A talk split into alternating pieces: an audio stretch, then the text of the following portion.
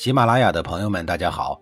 告诉大家一个好消息，除了音频以外，我最近开始以视频的方式为大家讲历史，内容也不再局限于中国古代史，而是涵盖人文、社会、西方历史等等，还包括对一些经典童话人物、历史人物进行全新解读。欢迎大家在微信视频号里搜索“志明侃历史”，同志的志，光明的明，调侃的侃，历史故事的历史，我在视频里等你。上一集里，我说到了窦子文出身的事儿。窦子文又名叫窦古乌图，他的父亲窦伯比年轻的时候去姑母的云国王后家做客，在这个过程当中，窦伯比认识了年轻漂亮的表妹，两个人一见钟情，不理会家人的态度，而是按照自己的意愿交往了起来。没多久，女方就怀孕了。这件事儿彻底惹恼了云国国君，他觉得这是家里的耻辱。毕竟古时候的人对于这种事情是非常敏感的。要是谁家的女儿还没有结婚就怀了孩子，这家人肯定是受不了的，要么把她赶出家门，更有甚者会把女儿给活活打死，或者是庆猪笼。云国国君对自己的女儿还算仁慈，他并没有对女儿有什么过激的行为。可是却把怒气撒到了肚子里的孩子身上。由于怀孕的时间比较长，打胎已经不太可行了，因此云国国君等婴儿刚一生下来，就把他给抱走了，扔到了湖边。一般来说，有这样命运的婴儿几乎是不可能活下去的。但是窦子文的命运注定和别人不一样，他被丢了以后，居然被一只老虎给救了。那只老虎刚刚产完崽，正是母性泛滥的时候，所以直接把这个婴儿当做自己的孩子给抚养了。过了一段时间，云国国君带着一群人打猎，又到了这个地方，发现有一只母虎蹲在那儿。侍卫们一阵箭雨射了过去，却发现那只母虎纹丝不动。走到近处一看，发现母虎正在喂养一个婴儿。一群人赶走了母虎以后，把婴儿给带了回来。回来以后才发现，这个孩子就是当初自己亲手扔掉的外孙子。云国国君猜测，被母虎喂乳过的孩子必然会有一番大的作为，于是就把孩子养在了宫中。等到下一年度，公主正式嫁给窦伯比的时候，这个孩子就一并随着母亲嫁了过去。史料《左传》宣公四年对这件奇事做了详细的记载。小小的窦子文跟着母亲一起嫁到楚国以后，就有机会接受比较完整的教育，而窦子文也表现出过于常人的能力，这为他日后干出一番事业打下了基础。窦子文勤政廉洁，堪称是古今典范。据说他经常不等天亮就穿着朝服跑到朝堂去上班，直到天黑才饿着肚子回家。在家里的时候，他总是穿着极其粗陋简朴的衣服。楚成王听说他每天饿着肚子从事繁杂的工作，不胜感动，就下令每天给他准备一份工作餐。楚成王的这一做法被后来历代楚王所遵循，成为了一条不成文的制度，一直延续了几百年。窦子文虽然官至丞相，却没有什么积蓄。楚成王每次给他增加薪俸，他总是会婉言拒绝。人们不可思议地对他说：“人生就是追求财富，可是你总是逃避财富，这是为什么呀？”窦子文回答说：“从政的人主要是为人民谋福祉，当大多数人处于穷困的时候，自己却只顾个人发财，这是苦了人民，肥了自己。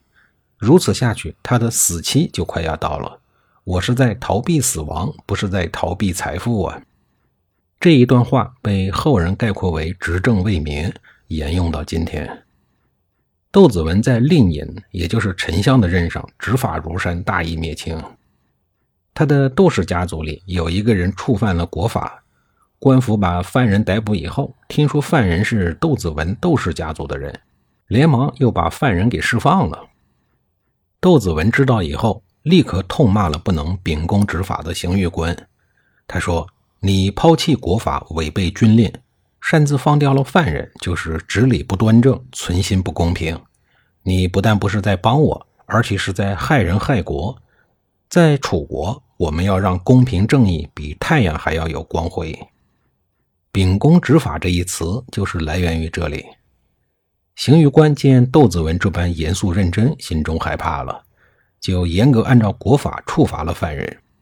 楚成王听到这个感人至深的事件以后，不等穿好鞋子，就连忙跑到了窦子文的家里，向其表示了深深的歉意，说。我任用的刑狱官有法不依，这是我的失察。随后，楚成王罢免了刑狱官，更加的重用窦子文。窦子文不仅有拥立楚成王之功，而且还很忠诚地辅佐楚成王开疆拓土。他是一个既善于伐交，又善于伐谋，更善于实战的人才。窦子文鉴于淮河流域各个诸侯国都当了齐国的小弟。于是，窦子文于公元前六五五年亲自率领大军东进淮河，先后灭了玄国，就是今天的河南西县，并以玄国为前哨阵地，然后灭了黄国，今天的河南潢川、英国，今天的安徽金寨、六国，今天的安徽六安等等。正当窦子文率领军队攻克黄国的时候，他的孙子出生了，今楚成王恩赐，取名克黄。以庆贺窦子文的战功。此时，楚国的北部边界已经跨过了平顶山，到了淮河一线，东部达到今天的苏皖，西部接近了大巴山路，南部早已跨过了长江。楚国与中原各个诸侯国相比，无论是从军事实力上，或是从政治版图上看，都堪称为超级大国了。到了公元前六三三年。窦子文已经垂垂老矣，继续执政已力不从心，他便向楚成王极力推荐陈德成取代自己当了丞相。陈德成也就是子玉。至此，窦子文任丞相一职长达二十七年之久，在楚国八百年的历史上是绝无仅有的。这是他道德情操高尚、智慧才能杰出的具体表现。他当丞相的突出特点是立了功不显山不露水，能用权又掌握分寸，做到了功高不震主，权重不轻君。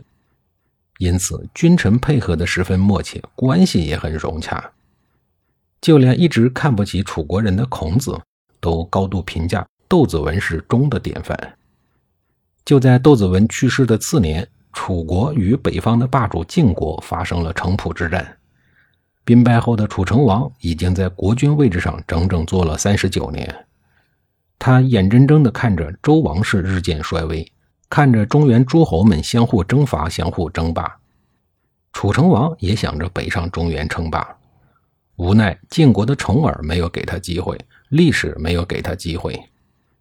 更令人惋惜的是，这一位英明的国君晚年却因为识人不明，被自己的儿子逼得自杀身亡。他儿子身上的造反基因来源不就是他自己吗？想当初，楚成王正是杀掉了自己的哥哥熊坚，才得以当上国君。这血腥的一幕在四十六年以后重演，正可谓因果循环，报应不爽。下一集里，我继续给您讲述楚国王位交接时都发生了哪些血腥的事情。